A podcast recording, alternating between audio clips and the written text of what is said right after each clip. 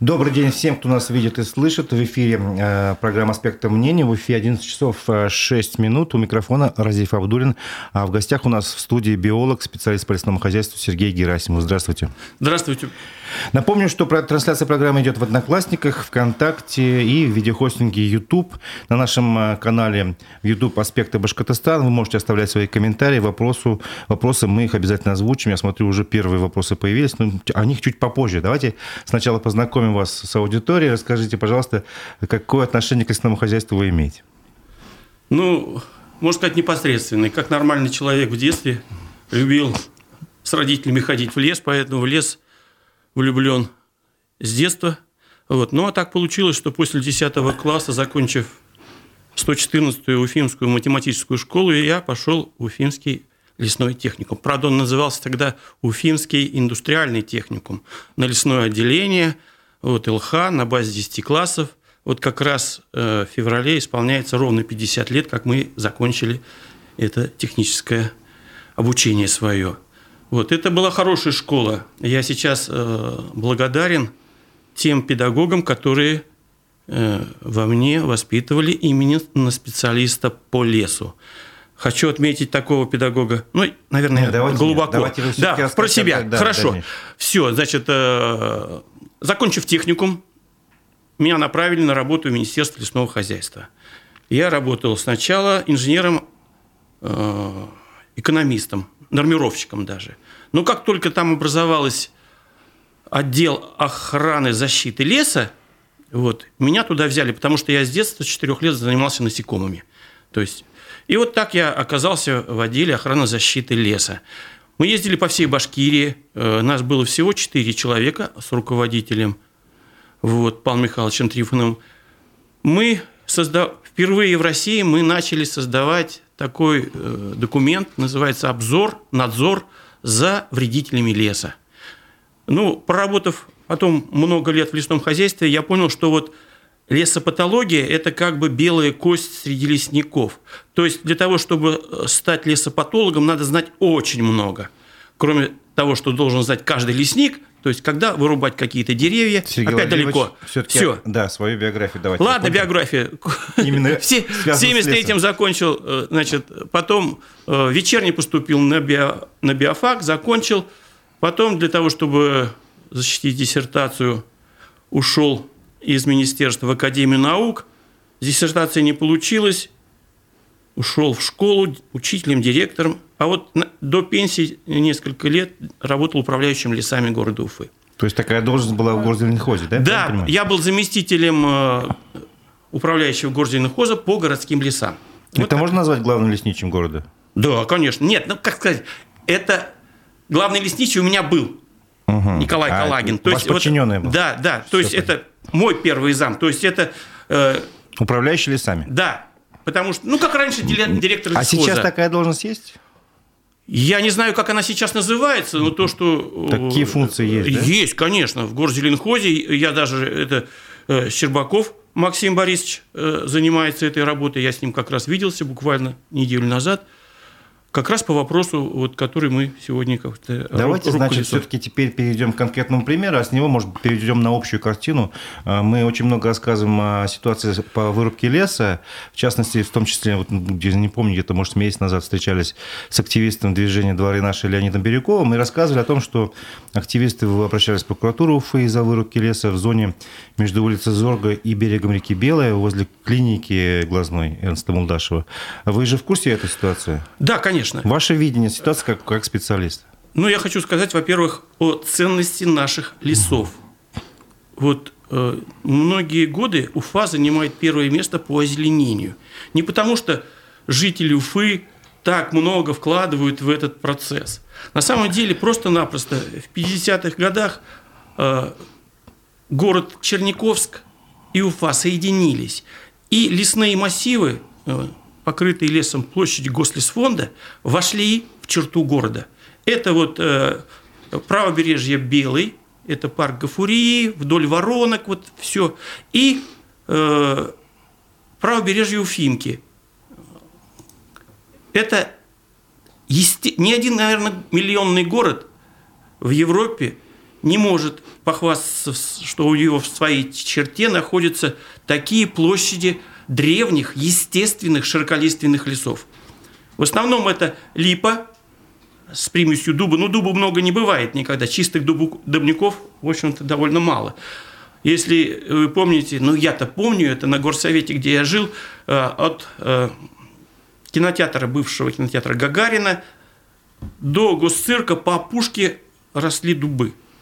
Такие, ну, ну сантиметров знаете, на 90. Я там жил в том районе, но я сейчас не помню, к сожалению. Там сейчас практически все вырублено. Вот. Угу. А раньше это, ну, во-первых, по своим возможностям дуб растет до 1000 лет. Вот. Липа гораздо меньше, это мягколиственные породы. Вот липы у нас много. Но липы сейчас, ну, что хочу сказать, что сейчас все эти леса перестойные. То есть их возраст, когда они должны уже как бы умирать. Поэтому санитарные рубки делать нужно.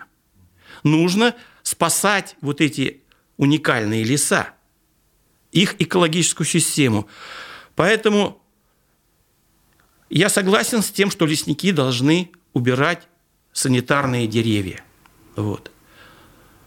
Поэтому, но когда вырубается лес для того, чтобы там что-то построить, вот это, против этого я категорически против.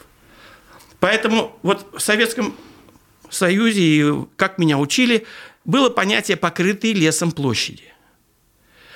И эту площадь, это был Гослесфонд, никто не мог как бы занимать. Сейчас у некоторых такое понятие. Я купил лес, вырубил и построил на этом месте, что хочу. Такого подхода не было. Давайте в этом подробнее разберемся. В частности, мы берем промежуток, вот опять же, между Зорге и до реки Белой. Этот лес, это что такое? Это был бывший Гослесфонд? Да. А потом часть каким-то образом земельных участков оказалась в собственности вот разных совершенно организаций. Верно. Это все был Гослесфонд. Вот когда я как раз был первым управляющим лесами, когда городу передали этот лес. Первоначально этот лес передали только для того, чтобы за ним как бы ухаживать, но ни в коем случае не распоряжаться. Даже разрешение на рубку, естественно, должны давать вышестоящие органы. Ну, собственно, УКХ сейчас и дает так. А сейчас статус этого леса – это городской лес? Да, это муниципальный. То есть, получается, вот управление коммунального хозяйства и благоустройства фактически может распоряжаться, там, выдавать разрешение на санитарную вырубку. Там, они не могут, они должны это делать. Да, да, и да. Там должны быть специалисты, которые это должны делать. И независимо от того, кто там хозяин земельного участка, любой человек, там, собственность, кого находится земля, вот, обязан все-таки получать вот эти разрешения. Конечно, я важно, просто там, обязан сказать, что вот когда раньше выдавалось, тогда не продавались эти участки, они давались в аренду там, на какое-то время, но за это время человек, который брал этот участок в аренду, он должен был проводить все мероприятия, которые связаны с улучшением состояния леса. А как это контролировалось? А вот для этого и существует отдел ВУКХ, который контролирует состояние всех зеленых насаждений в городе Уфе. Можно мне наивный вопрос? Вот в лесу, в Уфе, там, ну, сколько, миллиона деревьев, наверное, может, меньше, там, тысячи, сотни тысяч. Как это можно все физически контролировать? Как раз сколько человек это должно... Как каким раз образом? И да? Существует лесная служба. Как было, вот у нас осталось... Мне интересует механизм. Не знаю, как сейчас. Это участки... У нас было 5 участков, разбита вся территория Уфы. Там был как бы начальник своего участка, там были лесники определенные. Всего где-то около 60 человек было в штате, вот при мне, когда мы создавали эту службу.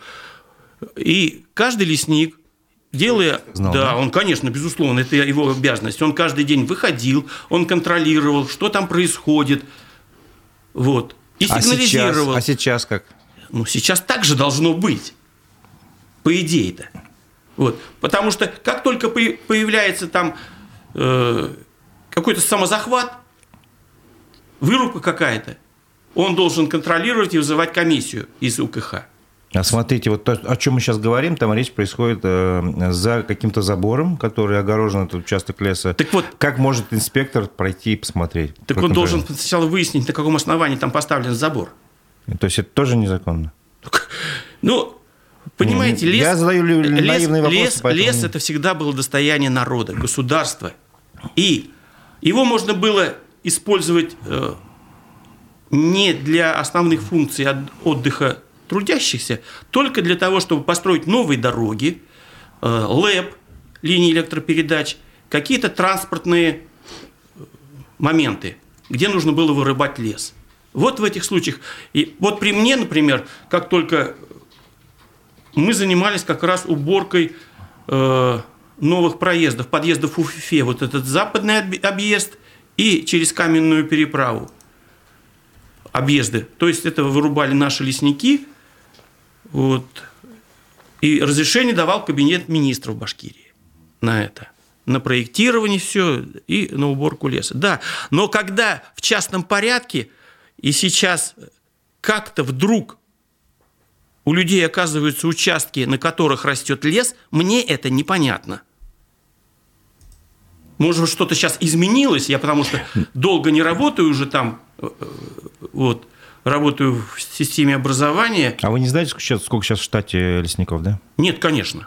Понятно. Это надо спросить. Ну, единственное, что я бы сейчас вот нашим депутатам обратился, чтобы они попросили съемку космическую площади наших лесов, сверить участки, площадь лесов во время передачи и как...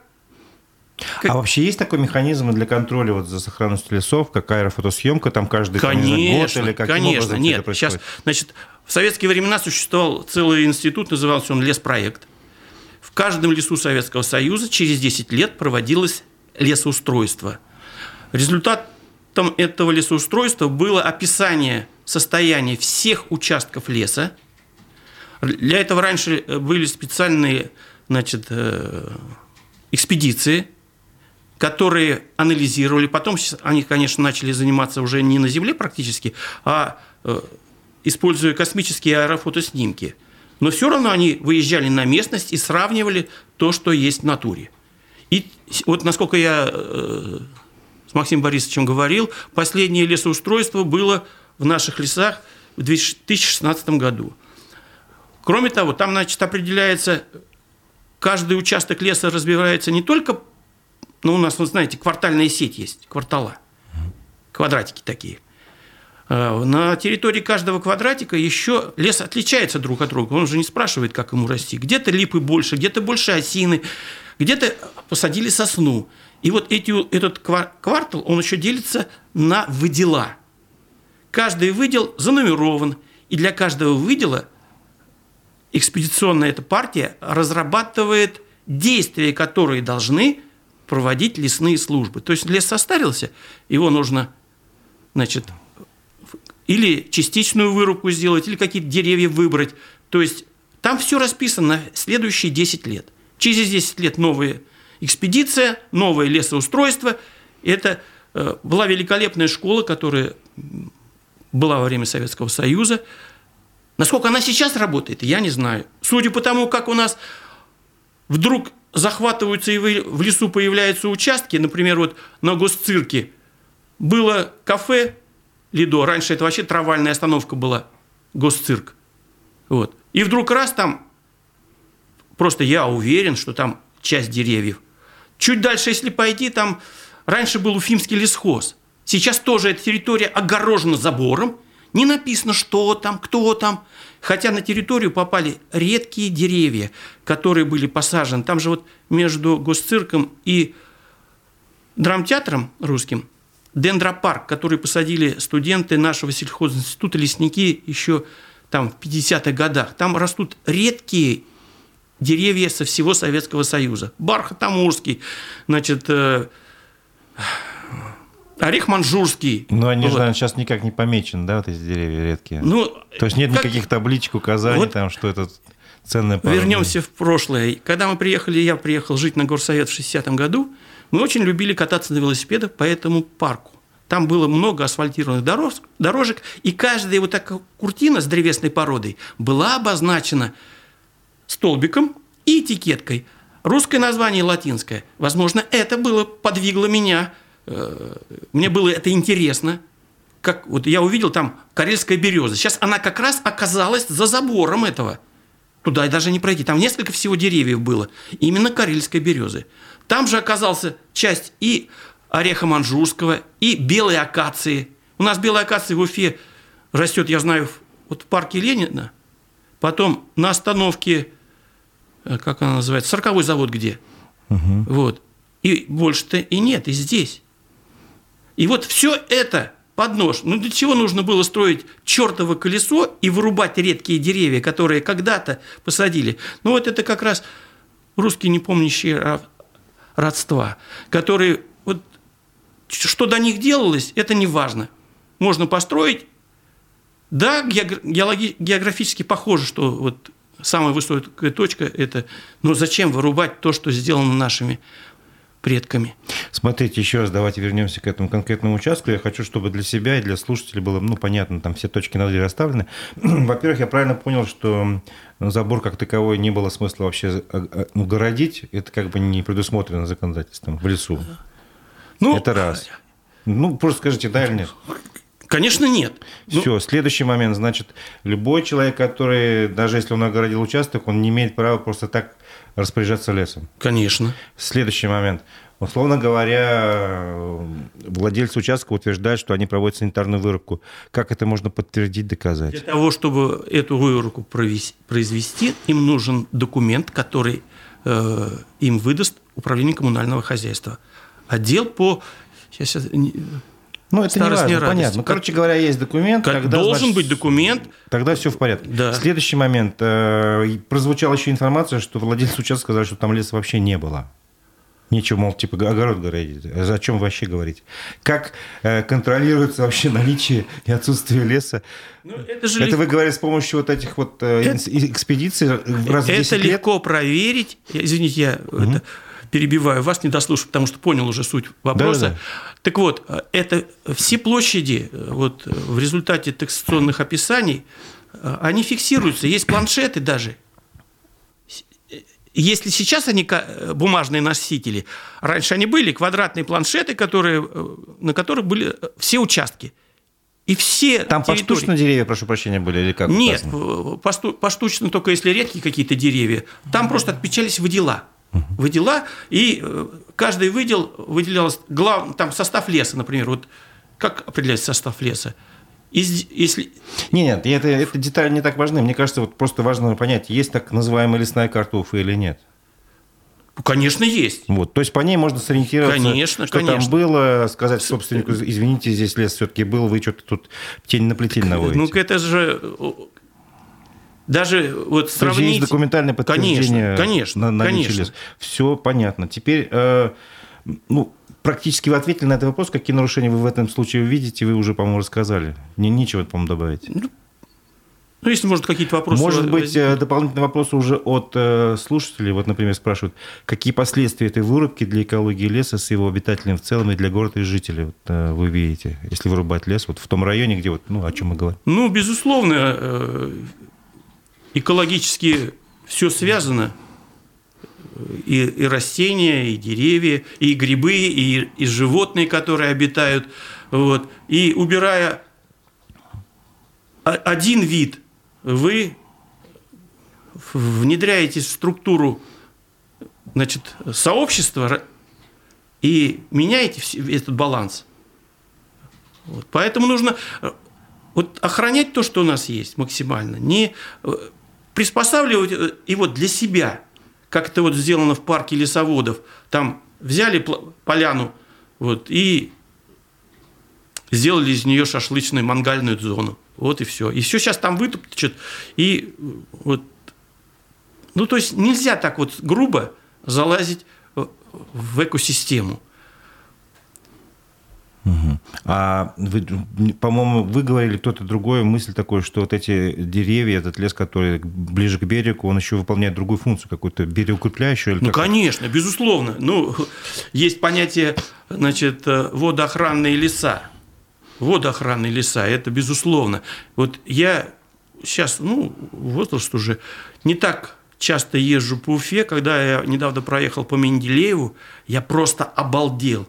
Если ехать в сторону Черниковки по Менделеева, правую сторону, именно с крутого склона в сторону Уфимки, она вся обезлесена практически.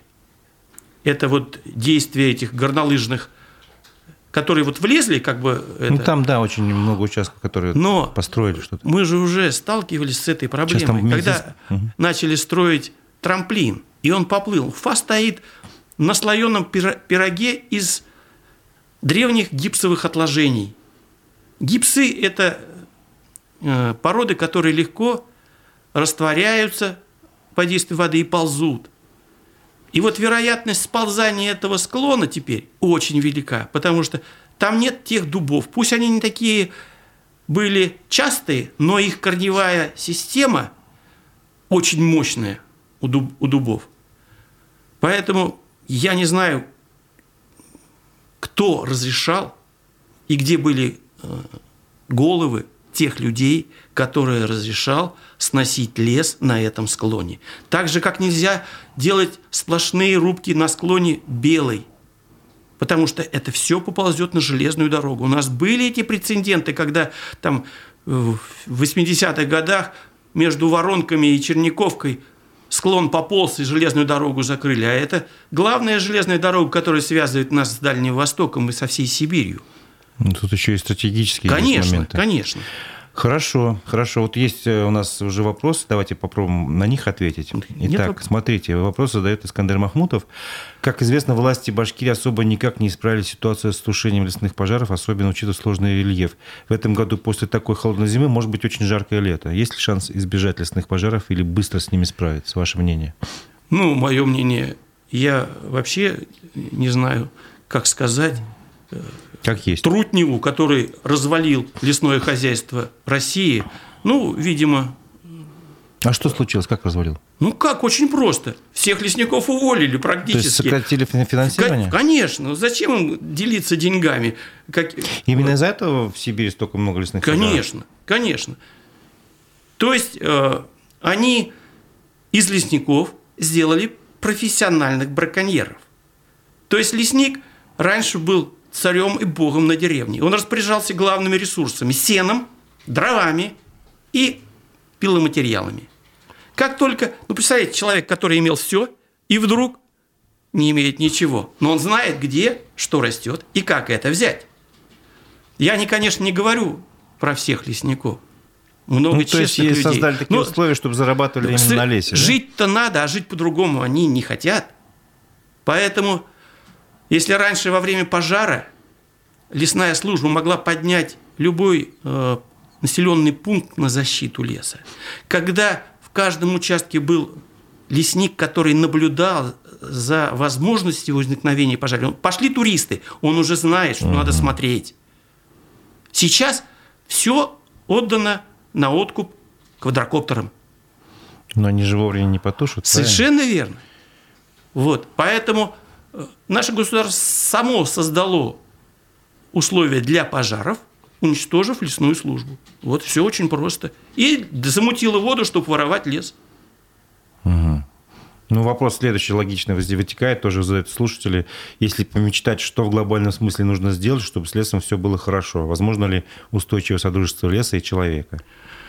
Что надо сделать? Сложно. В свое время... Кто начал вообще лесную реформу в России? Петр I. Он первый привез немца, специалиста по лесному хозяйству, и он посеял первый культурный лес, так называемую Линдуловскую рощу. Это между Питером и Выборгом. Я там был. Вы знаете, я много был в России в лесах, но таких лиственницев больше 50 метров я нигде не видел. Там естественным путем потом подсеялась елка. И елка достигла 40 метров. Поэтому нужно возвратить. У нас была лучшая школа лесного хозяйства в мире. Канадцы обращались к нам с просьбой, чтобы... у нас принято так. В нашем сейчас бытие ломать. Мы сначала сломали экономику всю, военную. Сейчас мы восстанавливаем как будто бы. Школьное образование то же самое. Мне все-таки пролез давайте. Пролез. Надо вернуть службу, надо увеличить количество лесников, которые смотрят за лесом и вовремя замечают те отрицательные изменения, которые там происходят. Пожары, вредители, болезни. Но это на уровне региона можно сделать, или это проблема общефедеральная? Конечно, общефедеральная. Вы думаете, только у нас, что ли, Сибирь горит, и мы горим? Я помню, когда у нас в 1975 году горел заповедник, так все лесхозы выдвинулись на спасение этих лесов. Да. Вот. Вот тут за такое предложение, как вы на него смотрите? Чтобы с лесом все было хорошо, надо приравнять незаконный спил деревьев к убийству человека. Но это, наверное, перебор, да? Ну, понимаете, в принципе-то я тоже считаю, что перебор, но порядок-то наводить все равно надо. И я считаю, реальные штрафы, чтобы они выплачивались. Потому что у нас же сейчас народ считает, вот он пришел в лес, вот ему понравился этот участок, он вырубил лес, заплатил штраф. Большой? За то, что он вырубил. Большой? Я не знаю, там пересчеты есть, потому что там еще стоимость восстановления леса входит. Не просто определяется там количество дерева, ну, кубатуру, сколько нужно денег, чтобы лет, да, чтобы он дорос до этого же возраста. Это есть. Вот. Но другое дело, человек, вырубив лес, он считает, что участок теперь его мой, его. Он уже все заплатил. И ничего подобного. Но у нас лес в частной собственности вообще не оказывается никак, получается, или нет? Не должно этого быть. Ну, то есть, в принципе, нет. Поэтому, раз ты срубил, заплатил, и убирай свои постройки, и восстанавливай лес. Вот, понятно. Собственно. Еще предложение. Надо вернуть леса в Государственный лесной фонд. Вы знаете, в свое время, когда Гослесфонд вот передавал, это как раз была разруха, когда лесники ничего не могли. 90-е? Да, 90-е годы, когда вот на примере не леса, а вот вы знаете, у нас есть вольер около 21-й больницы. Угу. Там медведи живут.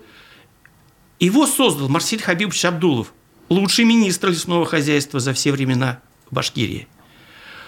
Столько леса, сколько при нем никогда не сажали. И вот он для города нашего миллионника, у нас не было зоопарка, и до сих пор его нет. Чтобы как-то эту нишу закрыть, он организовал вот этот вольер. Но когда его не стало, когда он стал бременем ложиться на лесную службу, они быстренько его спихнули в город. И так все. И леса они тоже спихнули. Им не надо было возиться, ругаться с теми же, а возможно, даже им не хотелось этого делать. Потому что город всегда претендовал на эти места. Ничего же не надо делать. Ни людей переселять, ничего. Срубил деревья, те свободный участок для стройки. Ну, логично, да. Вот. Ну, поэтому, я считаю, конечно, жалко, но обратного пути не будет. И вряд ли лесная служба воссоздаться такая, какая она была в советские времена. Желать хочется, мечтать хочется. Может, увеличить сумму штрафов так, чтобы уже 100 раз подумаешь, прежде чем что-то делать, вырубать тот же лес, нет? Не будем закрывать на проблему мздоимства. И лесники, которые будут выписывать штрафы, понимаете, вот хочется верить, что... Но все замыкается у нас сейчас, как у любого капитализма, на деньги. Мой коллега Дмитрий Колпаков напоминает времена Петра Первого, из указа Петра Великого, фразу да, «По элику лесники должность зело воровская, жалование можно не платить». Нет, то он есть... по-другому сказал. Он назначил какую-то маленькую сумму, сказал, остальное сами наворуют. Вот. То есть, это проблема еще с тех времен? Конечно. Ну, безусловно, ведь у человека руки вот... расположены вот так вот, грести к себе. И поэтому... Но мы же, неужели мы понимаем, что лес – это легкие города, да кислород, вы знаете, концов, чистота воздуха? Неужели это непонятно? Неужели это нужно объяснять? Когда дело касается личной дачи, личной бани рядом с городом, в черте города, вопрос о чьих-то легких и даже своих не стоит. Все очень просто. К сожалению. Особенно сейчас, во время капитализма. Ну, будем говорить честно, у нас настоящая начальная стадия капитализма. Воруй, кто может. Вот и все, собственно говоря. А сейчас все-таки мы давайте уточним, если вы, конечно, знаете, каково наказание за незаконную вырубку леса? Есть вообще какой-нибудь такой, не знаю, может, административная ответственность или уголовная? Это лучше спросить или поинтересоваться у той же управления коммунального хозяйства. Сколько штрафов они выписали? Угу. И какой доход получили? Это просто. Я просто сейчас не... Но уголовной ответственности нет. Не знаю, врать не буду. Ну, при вас, например. Нет, не было. Вы работали. При мне точно не было уголовной ответственности. Только административная, да? Да. Ясно.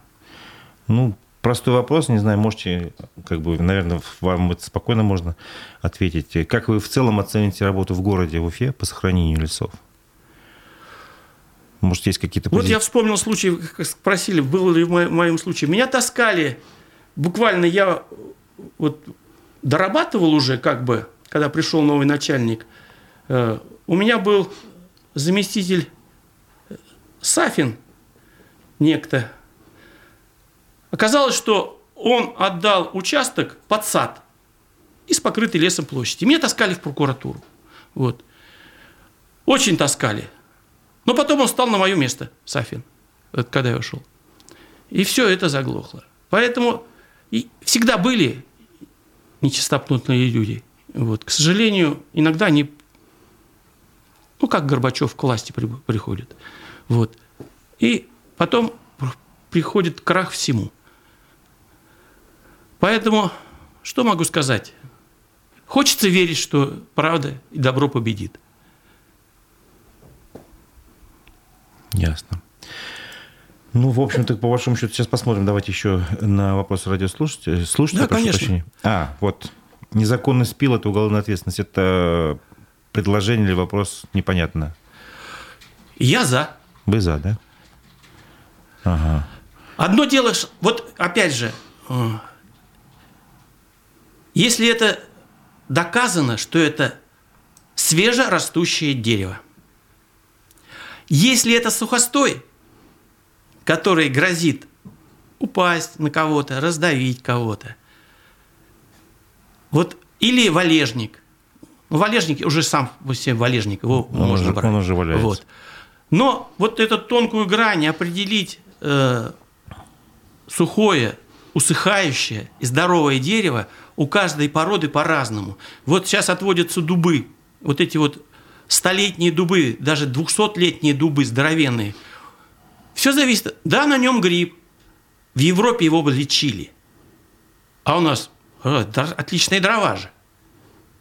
Все зависит от подхода и специалистов. Ну вот, уточняет, что это текущее законодательство про уголовное все лес. Понятно. Хорошо. А каким образом определяется сухостой, не сухостой? Например, можно зимой определить дерево, подлежит вырубке или нет? Специалист может. Зимой может. Безусловно. Да? Безусловно. По состоянию коры, по состоянию кроны.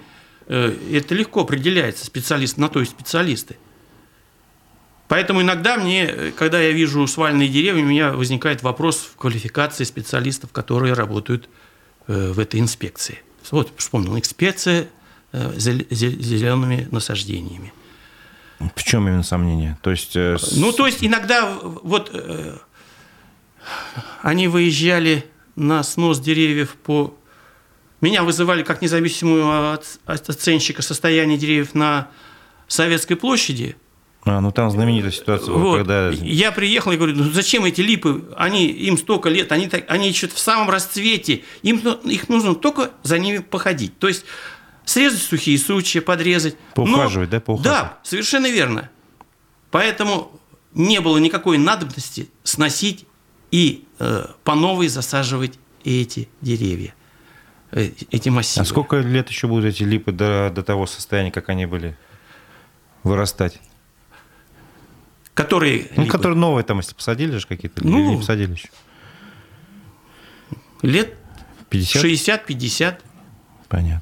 То есть, как до того состояния, как... Во-первых, неэффективное расходование средств получается, безусловно. Плюс деэкология нанесен ущерб, и, да, понятно. Ну и потом, вот в наше время как бы этих ситуаций государственной, не хочется тратить деньги на какие-то излишества. А кто должен встать на защиту этих деревьев? Кроме тех, кто горожан, которые были неравнодушны и поднимали шум. Ну, по идее, это инспекции как раз. Ну, как раз это инспекция. Вот. Как раз инспекция должна... Стоит как раз поэтому и усомниться в качестве. Да, потому что когда я увидел, что сносятся вполне здоровые деревья, над которыми нужно было просто поработать, по Октябрьской революции то же самое. Снос деревьев. Ну, поэтому встает в голове вопрос у человека, который... немножко разбирается в этом, а я действительно в этом разбираюсь. Вот. Поэтому мне очень жалко деревьев, которые сносят. Вопрос. Угол Шафиева и Зорге, Управление коммунального хозяйства и благоустройства, дали разрешение на спил для застройщика, на спил здоровых берез. В курсе ситуации или нет? Нет, я не в курсе. Я сейчас ориентируюсь. Все Шафиева. И Зорге. Зорге, Шафиева. Да. Угол. Ну, если не помните, нет, где там березы? Я берез не вижу.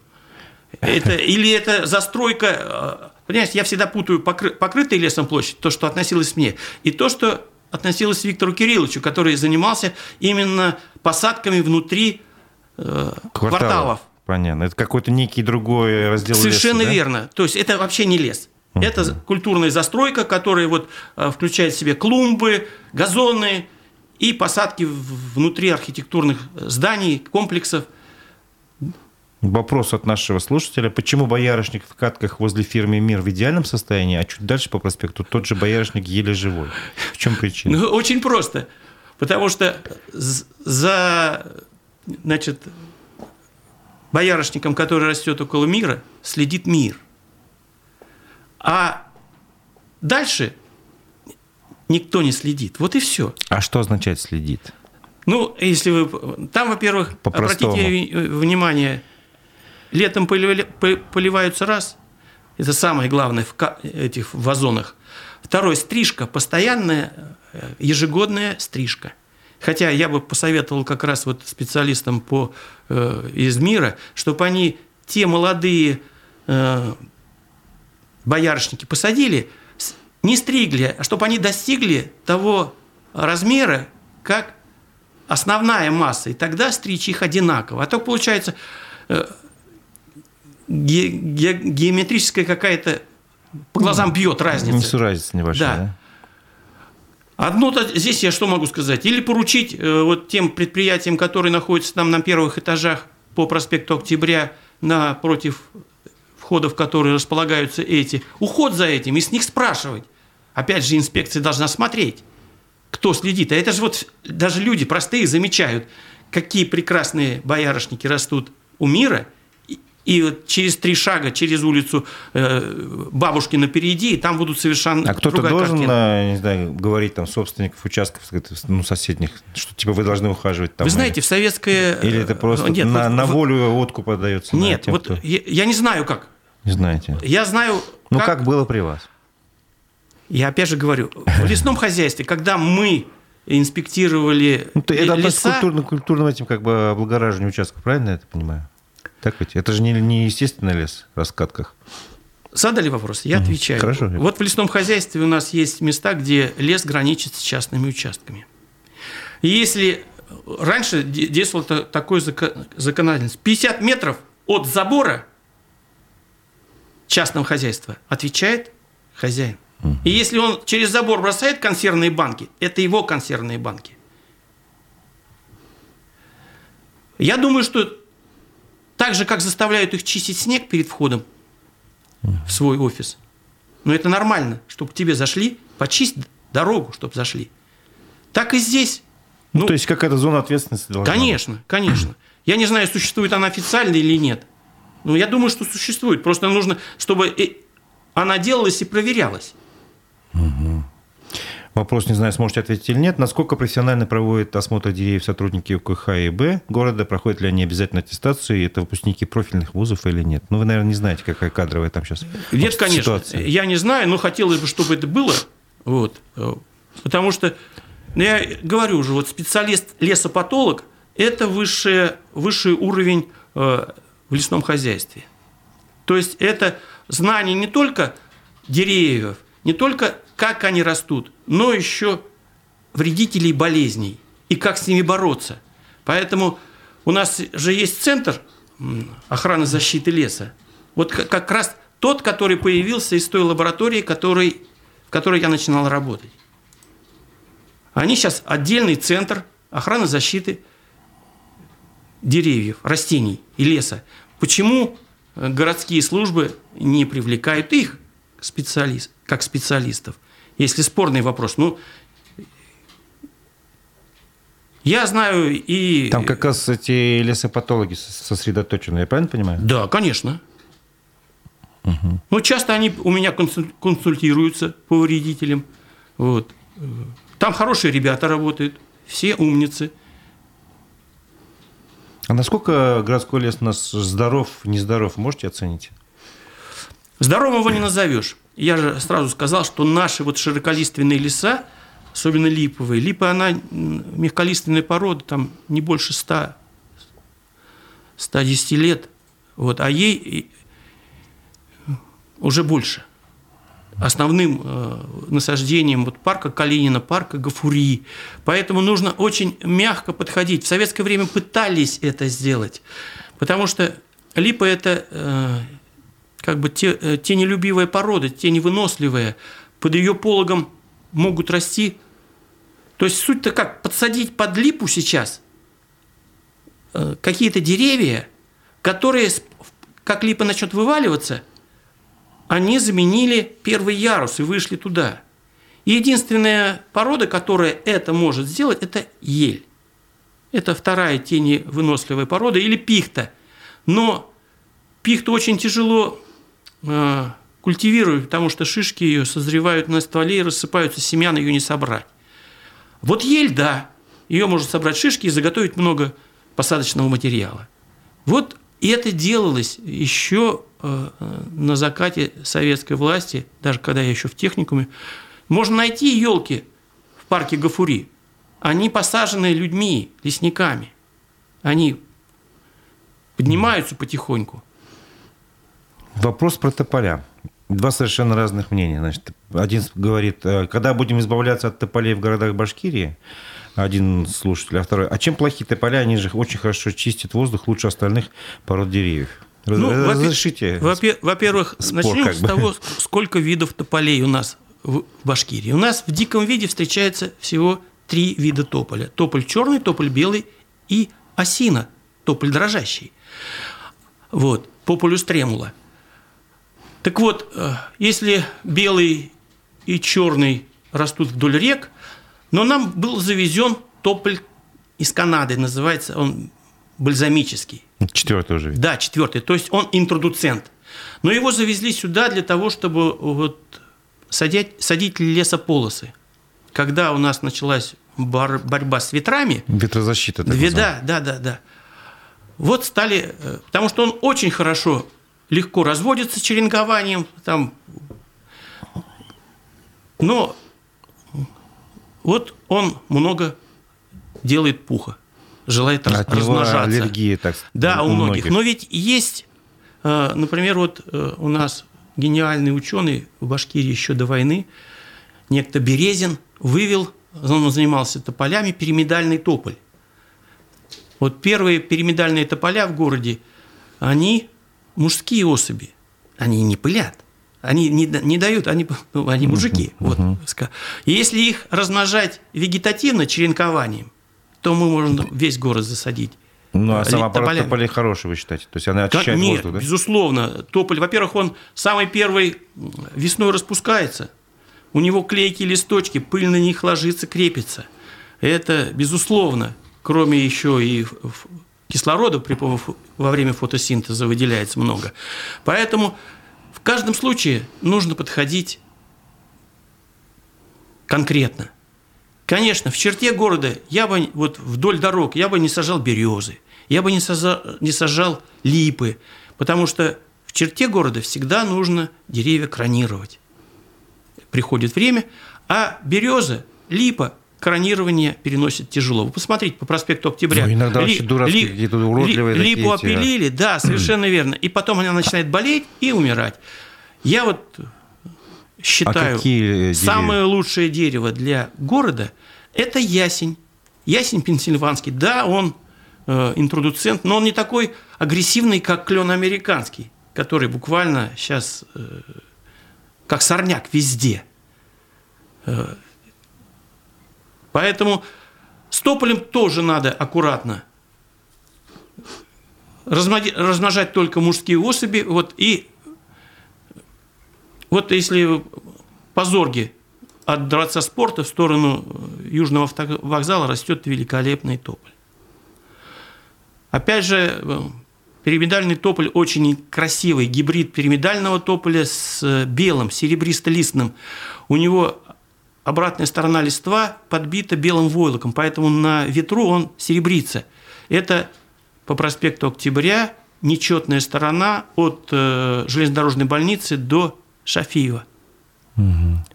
Прекрасные тополя. Но у меня не удается вырастить вегетативно. Очень тяжело он размножается черенкованием. Тут спрашивают, дерево вяз как относится? Каким в городе, хорошо или плохо? Ну, у нас два вяза. Вяз гладкий и вяз шершавый. И в городе интродуцент завезен с юга Башкирии. Он на юге Башкирии растет. Это вяз приземистый, ульмус пумела. Вот. Он очень красивый. Раньше его называли перелистый или карагач. Вот. Но, к сожалению, начиная с 20-х годов прошлого века все лимовые породы болеют голландской болезнью. Это что такое? Это такие бактерии, которые проникают через ранки в листьях во флоемные пучки, по которым течет. Ну, вы уже начали термины сахара. Ну, понимаете. Короче, болеет дерево и все. Они просто затыкают поры. Не поры, а каналы, по которым движутся сахара в корень, чтобы корень сосал воду. Ну, это как тромбы, получается. Совершенно верно, совершенно верно, совершенно верно. Понятно. Вот. То же самое, что бактериальная водянка березы. Вы все знаете Уфу, это парк Победы. Если ехать, там стоят березы без макушек. Они отвалились. Это бактериальная водянка березы. Тоже разносится березовым заболонником, когда он кушает листья, березу заражает, и все, береза сохнет. Вопрос от меня. Ваш совет, ваши рекомендации, не знаю, городскому руководству, может быть, или... А можно всей стране? Нет, ну, можно и всей стране, я все-таки надо, чтобы про Уфу хотел спросить. Свое дело делали специалисты, понимаете? Это общий совет, который все подпишутся. Поэтому, когда у нас горзеленохозом руководит футболист... А что так, разве сейчас так? Ну, по моим данным, да. Что за футболист? До меня, когда я туда пришел работать, там был Романов. Валерий Евгеньевич, царство небесное. Он был дорожник, но... Ну, хозяйственник хороший, да? Он взял меня как лесника, и Виктор Кириллович. Он прислушивался. Он говорил, я в этом ничего не понимаю, но это, скажите, я сделаю. Ну, хороший подход. Вот. А когда приходит человек и говорит, вот все, кто здесь работали, а из своего кишлака я приглашу, и все будет хорошо. Шулабит. Поэтому я в новую систему незаменимых людей нет, не верю. Есть люди, специалисты. И если руководитель хороший, он хотя бы прислушивается к ним. А когда мой хозяин, я хозяин вся страна, вот это мне не нравится. То есть, я правильно понимаю, я хотел спросить, ваш совет, чтобы сохранить городские леса в достаточно хорошем состоянии для руководства там, города и прочее, вы просто за то, чтобы ставить профессионалов на те места, которые отвечают за сохранность леса? Ну, конечно, там должны... Вот Максим Борисович великолепный специалист. Здесь спору нет, столько лет он знает все это. Но, с другой стороны... Нужно же еще относиться к специалисту, не заставлять его веники вязать для своей бани, чтобы лесники все бегали дрова, зарабатывали, чтобы они не думали, как лес восстанавливать, а как деньги заработать. на жизнь для своей семьи. И что бы стырить? А чтобы они работали, своей работой занимались. Ясно. Ну, в общем-то, я думаю, здесь вот на этом как раз моменте можно завершить нашу программу. Вы сказали, мне кажется, самые главные слова. Напомню, что в студии у нас собеседником был Сергей Владимирович Герасимов, большой специалист по лесному хозяйству. Он был в свое время управляющим городскими лесами в городе Ленхозе, работал в Министерстве лесного хозяйства, сейчас преподает, если не ошибаюсь, биологию. Республиканский детский эколого-биологический центр. Продолжает заниматься таким... Ну, теперь я детей выращиваю. Преподаванием. Вот. Да, выращивайте, пожалуйста. Большое вам спасибо. У микрофона был Разиф Абдуллин. Это была программа «Аспекты мнений».